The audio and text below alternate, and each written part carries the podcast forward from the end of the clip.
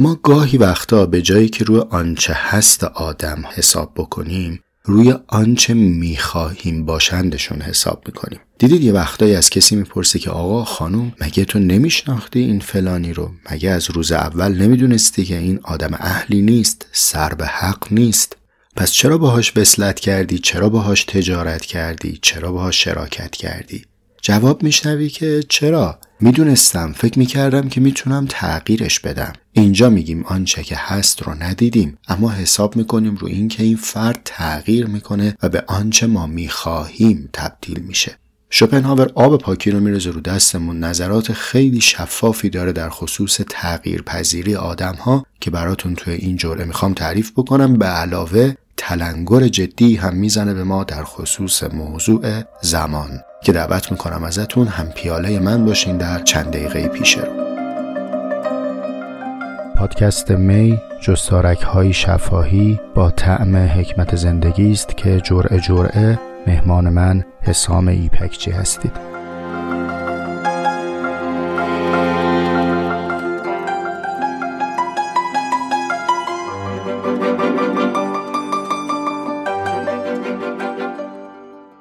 سلام بر شما. بسیار خوشحالم که جرعه دیگری هم پیاله و نفسی هست برای اینکه دقایقی از باب معرفت و حقیقت با هم صحبت کنیم یا لاقل جستجو بکنیم. پیشا پیش عذرخواهی می‌کنم بابت صدای نارسی که دارم در این جرعه.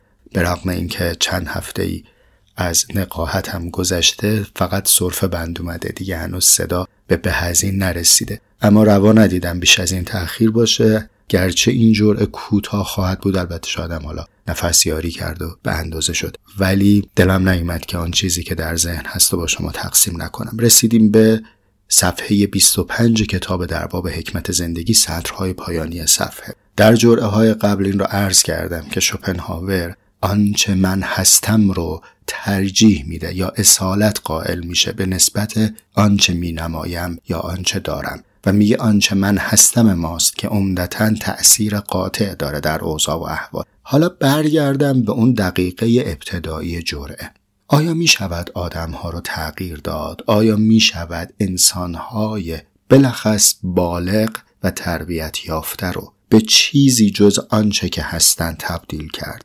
از رو می‌خونم سه سطر پایانی صفحه 25 رو نتیجه اینکه بسیار کمتر از آنچه میپندارند می‌توان از بیرون حریف کسی شد.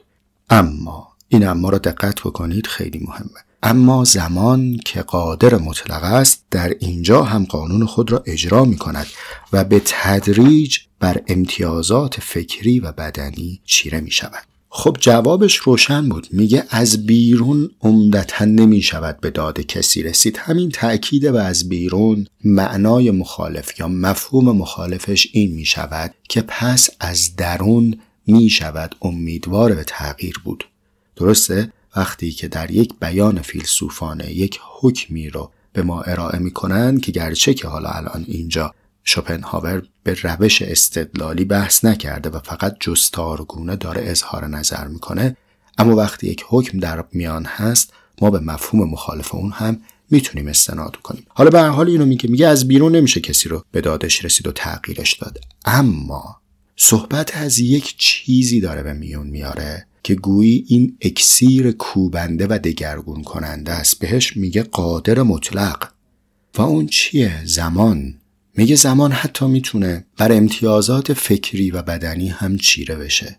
شوپنهاور از چی داره صحبت می‌کنه؟ وقتی میگه زمان همین تیک تیک ساعتی رو مچ ما رو میگه یا همین آلارم روی گوشی یا این ارقام دیجیتالی روی گوشی رو داره میگه. خب این چیش قادر مطلقه؟ این چه چیز دگرگون کننده ای داره که می‌تواند یک آدم رو از آنچه هست به دیگر چیزی تبدیل بکنه؟ در این جرعه می‌خوام به قدر وس و توان ناچیز خودم سعی بکنم مقوله زمان رو شوپنهاوری ببینم. چند هفته فکر کردم به این جمله و ماحصل ناقابل فکرم رو با شما تقسیم می‌کنم.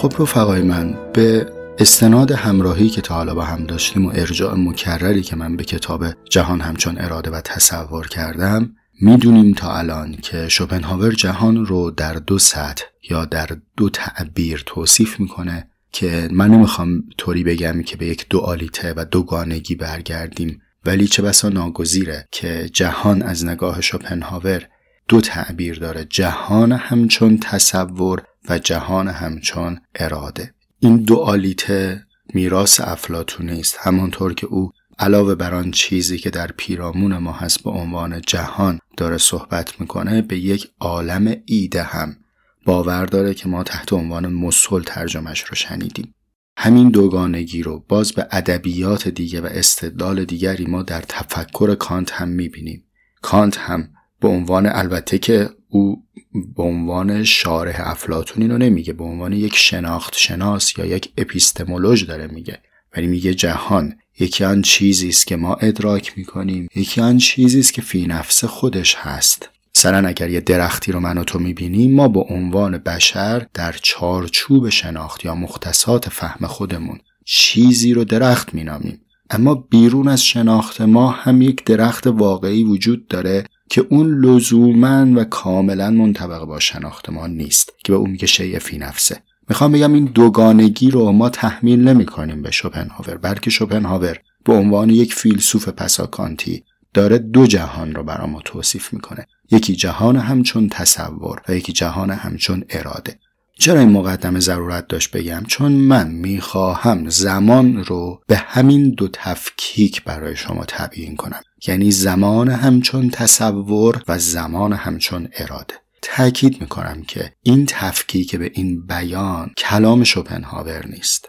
به همین خاطر در توضیحاتم گفتم من می‌خواهم شوپنهاوری توضیح دهم. اگه جای ایرادی دیدید نقصی دیدید گردن من حسامه. شوپنهاور نیومده به که زمان همچون تصور یا زمان همچون اراده. او از جهان همچون تصور و اراده صحبت می‌کنه. این یک تبیین ابتکاری است پیشکش شما. اول برم به سراغ زمان همچون تصور. ارزم رو با مثال میگم خدمتون نمی‌دونم تجربه کردید با این دوربینای دو چشمی حرفه‌ای منظره ای رو تماشا کنید یا تجربه عکاسی با دوربینای حرفه یا دوربینای DSLR موقعی که از دو چشمی نگاه می‌کنید روی اون صفحه نمایه شما رو اون دو تا حلقه ای که شما دارید می‌بینید که تصویر منظره رو برای شما به همراه با یک سری اطلاعات داره نشون میده. یعنی یک درجه بندی روی عدسی دوربین شما انگار هست. تو دوربین هم وقتی که می‌خواین عکاسی بکنید از ویزور نگاه می‌کنید پایین تصویری که تو کادر داری می‌بینید یه سری اطلاعات هست. مثلا شما از تو ویزور علاوه بر اینکه تصویر رو به رو دارید می‌بینید دارید ایزو رو می‌بینید باتری رو می‌بینید نقطه فوکس تصویر رو می‌بینید. خب یه سری اطلاعات اضافه هست. حالا این مثال برای چی زدم؟ سوالم اینه. اون اطلاعات اون درجه بندی شدگی اون نقطه تمرکز اینهایی که شما دارید می‌بینید اینها در منظره است که شما دارید تماشا می کنید یا در ابزاری است که شما دارید با اون تماشا می کنید تونستم برسونم سوالم چیه؟ یعنی اون دشت و دمنی که در مقابل تو هست درجه درجه شده؟ یا ابزاری که تو داری باهاش تماشا می‌کنی یا تصویر برداری می‌کنی است که این مدارج رو داره نشون میده این اوصاف رو داره نشون میده؟ من همیشه با دو تا سوال مفهوم زمان رو سعی می‌کنم مثال بزنم و تبیین کنم. سوال اولی که می‌پرسم اینه که البته اینو میشه از دوتا به چندین سوال هم افزایش داد ولی حداقل دوتا سوال اولی که می‌پرسم اینه که زمان چیه؟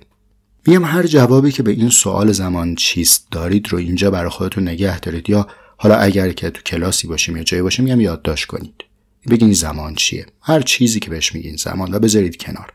حالا ادامه عرض من رو گوش کنید. اونجا که مثال دوربین رو گفتم براتون سوال اصلیم این بود در واقع که می‌خواستم با مثال خدمت شما بگم که وقتی شما دارید یک منظره رو مدرج می‌بینید با یه سری اطلاعات می‌بینید یا مثلا نقطه فوکس می‌بینید یا یه اقلام اطلاعاتی اضافه رو می‌بینید اینا اوصاف منظره است.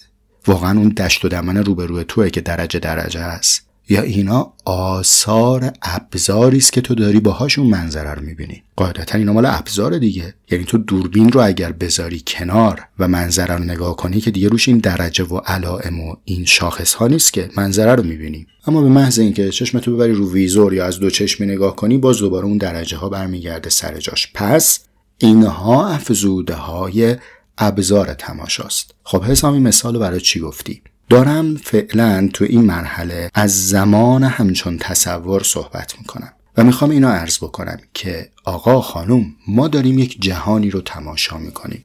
با چی تماشا می‌کنیم؟ با یه ابزار ادراک. ما یه چیزهایی داریم که باهاش میشه این جهان پیرامون رو ادراک کرد. حواسی داریم اعضایی داریم قوایی داریم که به ما با ابزار بینایی، چشایی، شنوایی، لامسه، حتی خیال امکان ادراک جهان رو میده. یه سری محفوظاتی هم از قبل داریم پیشینی داریم. کانتینو می‌گفت دیگه میگه یه چیزای پیشینی داری یه چیزایی هم بعدا کسب می‌کنی. اینا در کنار هم جمع میشه و تو قوه درک جهان پیرامونت رو پیدا می‌کنی. خب حالا نقطه‌ای که باید بهش توجه کنیم اینه که آیا این جهان است که زمانمند است؟ یا روی ابزار ادراکی ما وقتی می‌خوایم این جهان رو تصور بکنیم ناگزیریم که با یک درجه درجه های او رو تماشا بکنیم و ما داریم جهان را زمانمند می‌بینیم. این سوال خیلی مهمه. ببین من متوجه میشم به عنوان مثال الان که شامگاه پنجم اسفند ماه سال سفره دیگه خورشید در آسمان نیست. اما تدریجا و در حرکت اتفاقی میفته که کمی بعد دوباره خورشید در آسمان طلوع می‌کنه. و من متوجه میشم که آنجایی که خورشید برای من نیست بود دوباره هست میشه. و در همان آسمانی که هست هست همواره در آنجا یا آنطوری که قبلا بوده نیست. یه وقتی در مشرق یه وقتی در وسط آسمانه و یک وقتی هم میاد در مغرب می نشینه هستی به هستیدن خودش مشغوله. اون چیزی که من کمک می‌کنه که این حرکت رو بتونم تصور بکنم و ادراک بکنم چیزی در ذهن منه که من او را زمان نامیدم. به همین خاطره که سالهای سال بعد از شوپنهاور اندیشمندی همچون جناب هایدگر وقتی می‌خواد از زمان بگه تو امان با هستی از زمان میگه. کتابش همینه دیگه. اثر مشهور هایدگر یا نخستین اثر مشهور هایدگر هستی و زمان دیگه. اونجا زمان یک امر قراردادی که ما انسان ها تصمیم گرفتیم که شبانه روز رو به 24 واحد تقسیم کنیم. این 24 واحد رو به 60 واحد اون 60 واحد رو دوباره به 60 واحد تقسیم کنیم. دیگه بحثی نیست. بلکه زمان خود خود هستی است اما آنطور که بر من آشکار و پدیدار میشه. دقیقا مثل مثال دوربین یعنی بر روی ابزار ادراکی من این زمان حضور داره. و اصلا من قبل از اینکه برسم به اینکه بخوام راجع به ابزار ادراکم صحبت کنم دارم در مورد زمان صحبت می‌کنم. خارج از بحث الانمون یادگاری میگم بعدا بیشتر راجبش هم من فکر می‌کنم هم شما. یکی از سوالهای ناب هایدگری از کانت اینه که کانت موقعی که داره ابزارهای شناخت رو میگه میگه بعضیهاش پیشینی است بعضیهاش پسینی است خب یعنی یه چیزای قبل داریم که همچون که انسان متولد میشیم اینا با ما هست. بعضی هم که تجربه است کسب می‌کنیم. همینجا هایدگر یه سوال می‌پرسه. ببینید اندیشمندان ناب به سوالهای نابه که اندیشمند میشن. و ببینید چقدر سوال سوال زیبا و ظریفیه. میگه که استاد همین اینجا که داری پیش و پس رو صحبت می‌کنی یعنی اینکه تو قبل از اینکه راجع به هر چیزی حرف بزنی داری راجع به زمان حرف می‌زنی. بعضی جاها من دیدم که در ادبیات اساتیدمون میگن که ببین تقدم و تأخر اگر داریم صحبت می‌کنیم تقدم و تأخر وجودی صحبت می‌کنیم نه زمانی ها اینا به خاطر اینکه وجود رو از زمان تفکیک کردن. چه بسا اینطوره که من اساسا وجود رو دارم زمانمند می‌بینم. یادتون گفتم با دو سوال میشه به موضوع زمان پی برد. سوال اول این بود که زمان چیست؟ و گفتم پاسخش رو یا بنویسید یا در ذهنتون نگه دارید. حالا می‌رسم به سوال دوم. دقت کنید سال دوم خیلی مهمه. و اون اینه که زمان چیست؟ آیا الان که داری به این سوال زمان چیست فکر می‌کنی با نوبت قبل که به سوال زمان چیست فکر می‌کردی داری به یک سوال فکر می‌کنی و زمان برای تو در هر دو پرسش یک معنا داره؟ می‌بینی که چیزی عوض شد ایار مفهوم زمان در ذهن تو عوض شد زمان همین تصوری است که تغییر کرده. یعنی خود زمان در سوال قبلی یه چیز بود. حالا انگار من اشراف بیشتری دارم. خب این دورور جهان من که چیزی تغییر نکرده که. در من یک چیزی تغییر کرد در مورد زمان. و اینجاست با این حرکت ما می‌تونیم به حقیقت زمان پی ببریم. وقتی اینجوری زمان رو نگاه می‌کنیم دیگه زمان لزوما و فقط یک مقوله کمی نیست بلکه زمان کیفیت هم داره. اینو تا به اینجا داشته باشید. یه تیکه دیگه هم داره ارزم که میگم خدمتتون.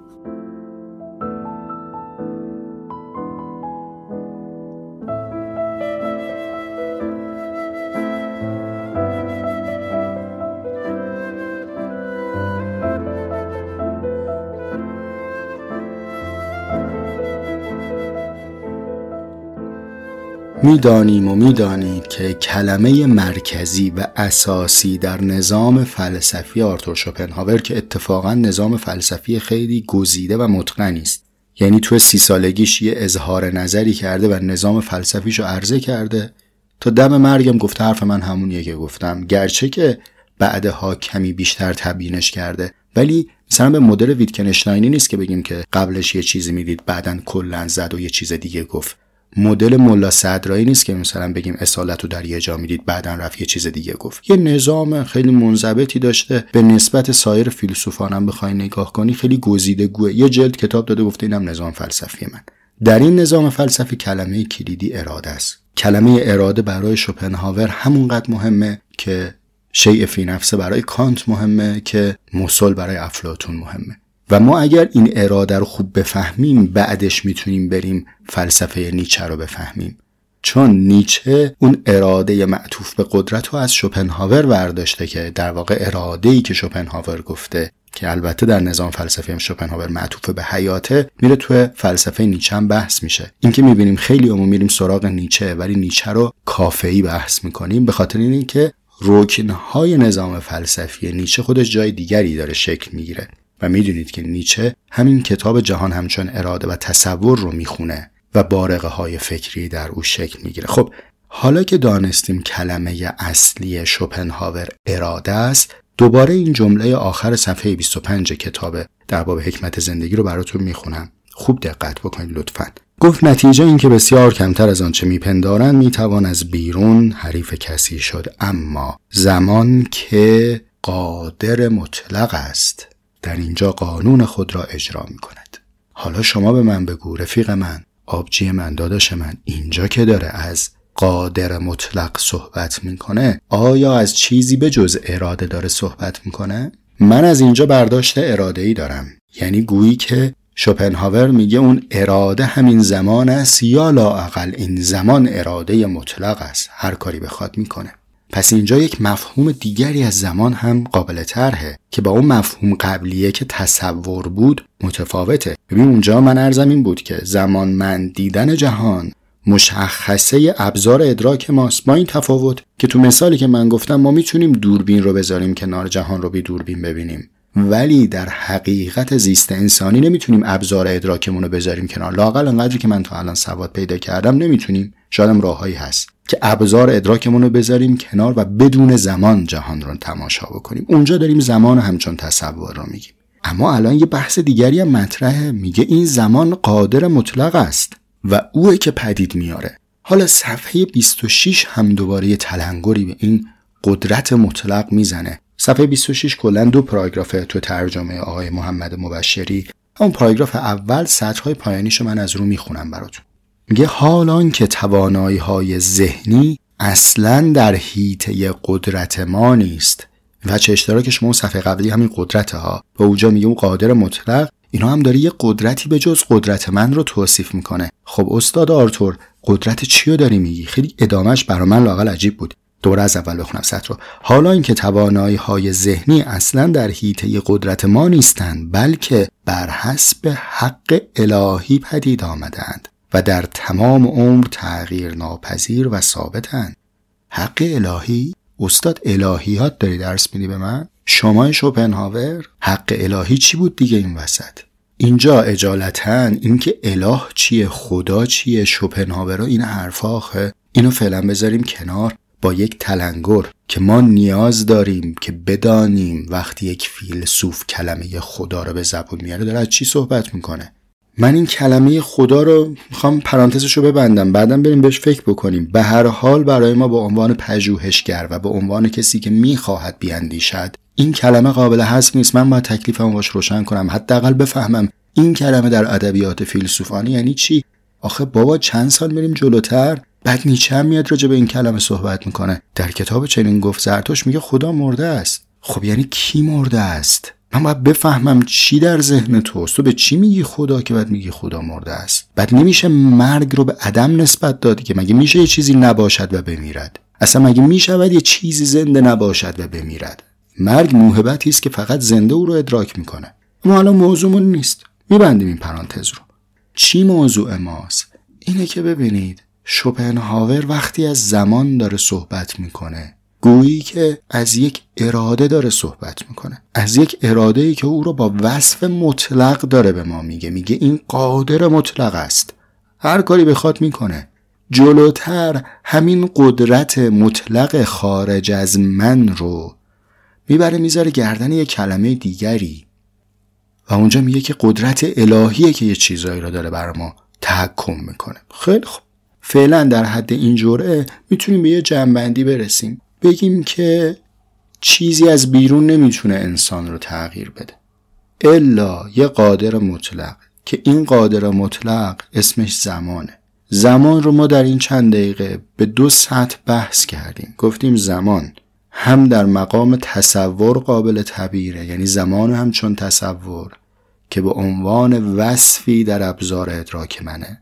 هم زمان در مفهوم اراده قابل تبیینه. یعنی چیزی دیگه بیرون از ابزار ادراک من که اتفاقا حاکمه بر منه به حال یه پیش درآمدی بگم نمی‌دونم شاید در جرعه بعد منم چیزی داشتم اضافه کنم و موضوع جرعه بعدمون این شد. شاید ازش گذشتم. شما فکر بکنید و منم بعدا بهش فکر بکنم.